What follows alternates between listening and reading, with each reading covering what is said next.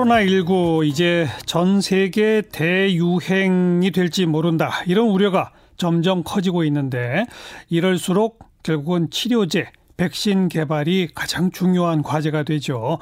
어, 우리 국내 연구진이 코로나19에 대항 항체를 찾았다.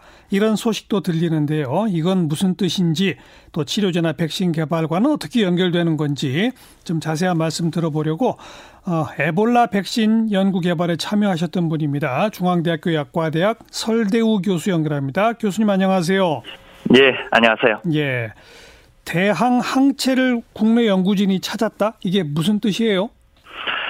아, 지금 이제 어, 이 바이러스에 들러붙는 항체라고 예. 하는 건데요. 예. 아, 바이러스의 이 항체가 들러붙으면 우리 몸의 대식 세포라고 하는 녀석이 이렇게 바이러스에 들러붙어 있는 항체를 이용해서 예. 그 바이러스를 먹이로 인식하게 돼요. 예, 예. 그래서 우리 몸속에 있는 대식 세포가 먹이처럼 이 바이러스를 먹어버려서 예. 바이러스를 없애버릴 수 있거든요. 네, 네. 어, 그러니까 바이러스에 들러붙는 항체를 우리가 확보할 수 있으면 그러니까요. 그 항체를 이용을 해서 바이러스에 붙이고 예. 그러면 그게 먹이로 인식되어서 우리 몸이 공격해서 없앨 수 있으니까 예, 예. 그런 점에서 이 항체를 치료제로 쓸 수 있다. 예. 아, 그런 점에서 이제 아, 이 연구가 주목받고 있다. 이렇게 볼 수 있겠습니다. 아니 그러면 코로나19에 대항 항체를 찾았다는 얘기는 그 찾은 항체를 대량으로 복제해서 약으로 만들면 되는 거 아니에요?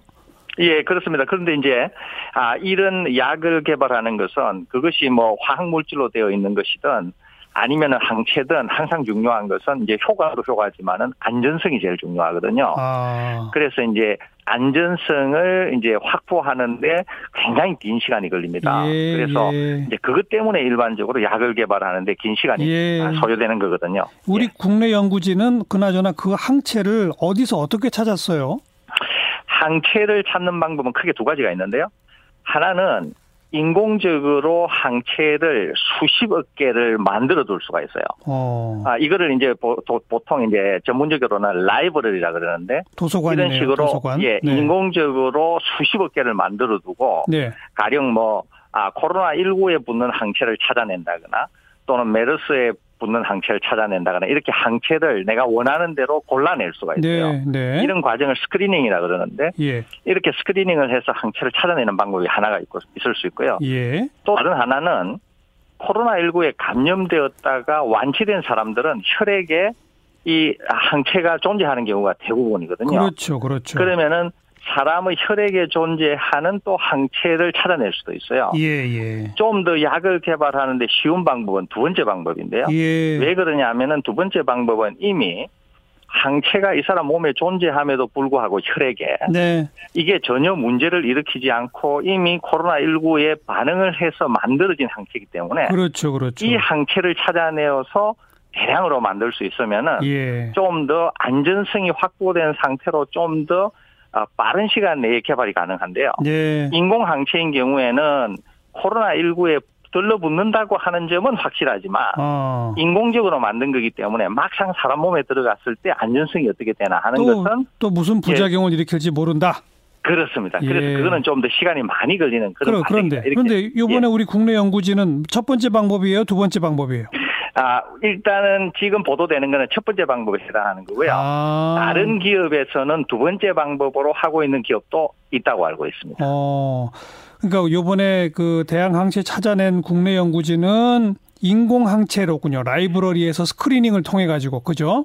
예예예. 그리고 다른 업체라고 하는 것도 국내 업체예요, 아니면 외국 업체? 그렇습니다. 국내 업체입니다. 근데 예. 거기선 찾았대요, 못 찾았대요, 아직. 아, 아직은 아직은 뭐 연구 중이어서 아, 그러는데요. 아마 예. 찾게 되면은 훨씬 어, 빨리 이 예. 치료제를 만들 가능성이 있습니다. 자, 그 외국에서도 해외에서도 지금 이런 완치자 혈액에서 항체를 찾는 노력은 다들 하고 있지 않겠어요?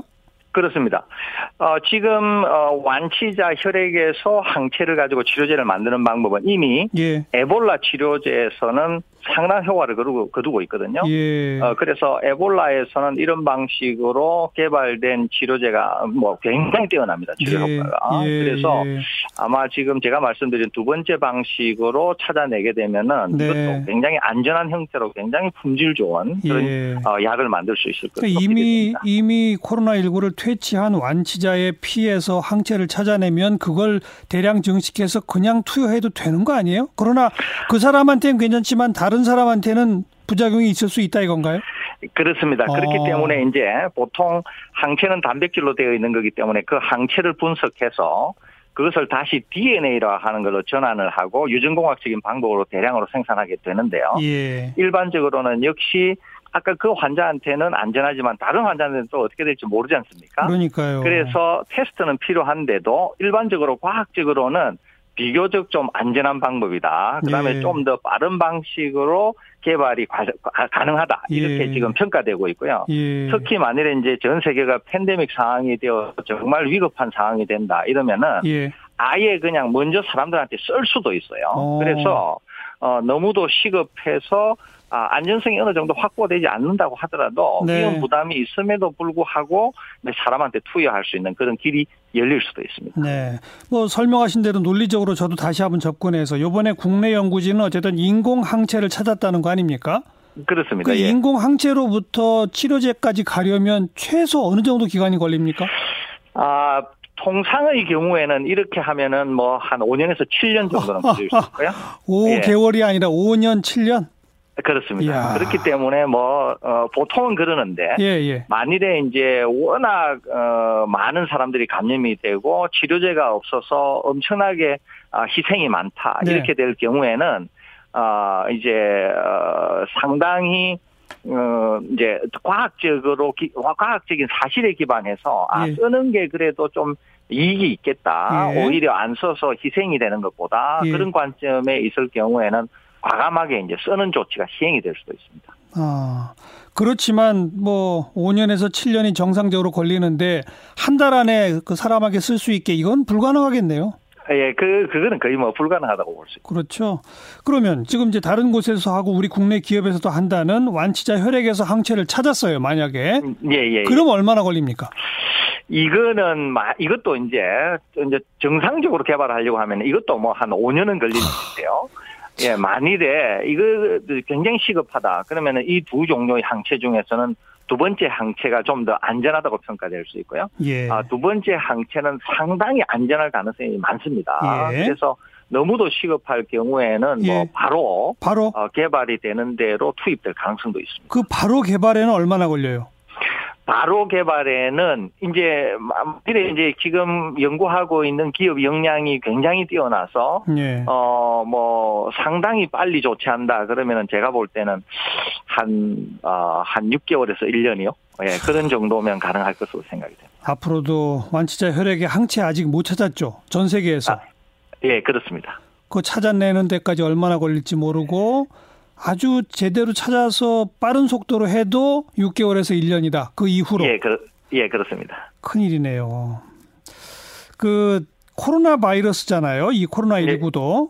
예, 예. 과거 사스랑 메르스도 다 코로나 바이러스 계열이잖아요. 그렇습니다. 근데 그 사스나 메르스 때 만들어진 약은 혹시 없어요?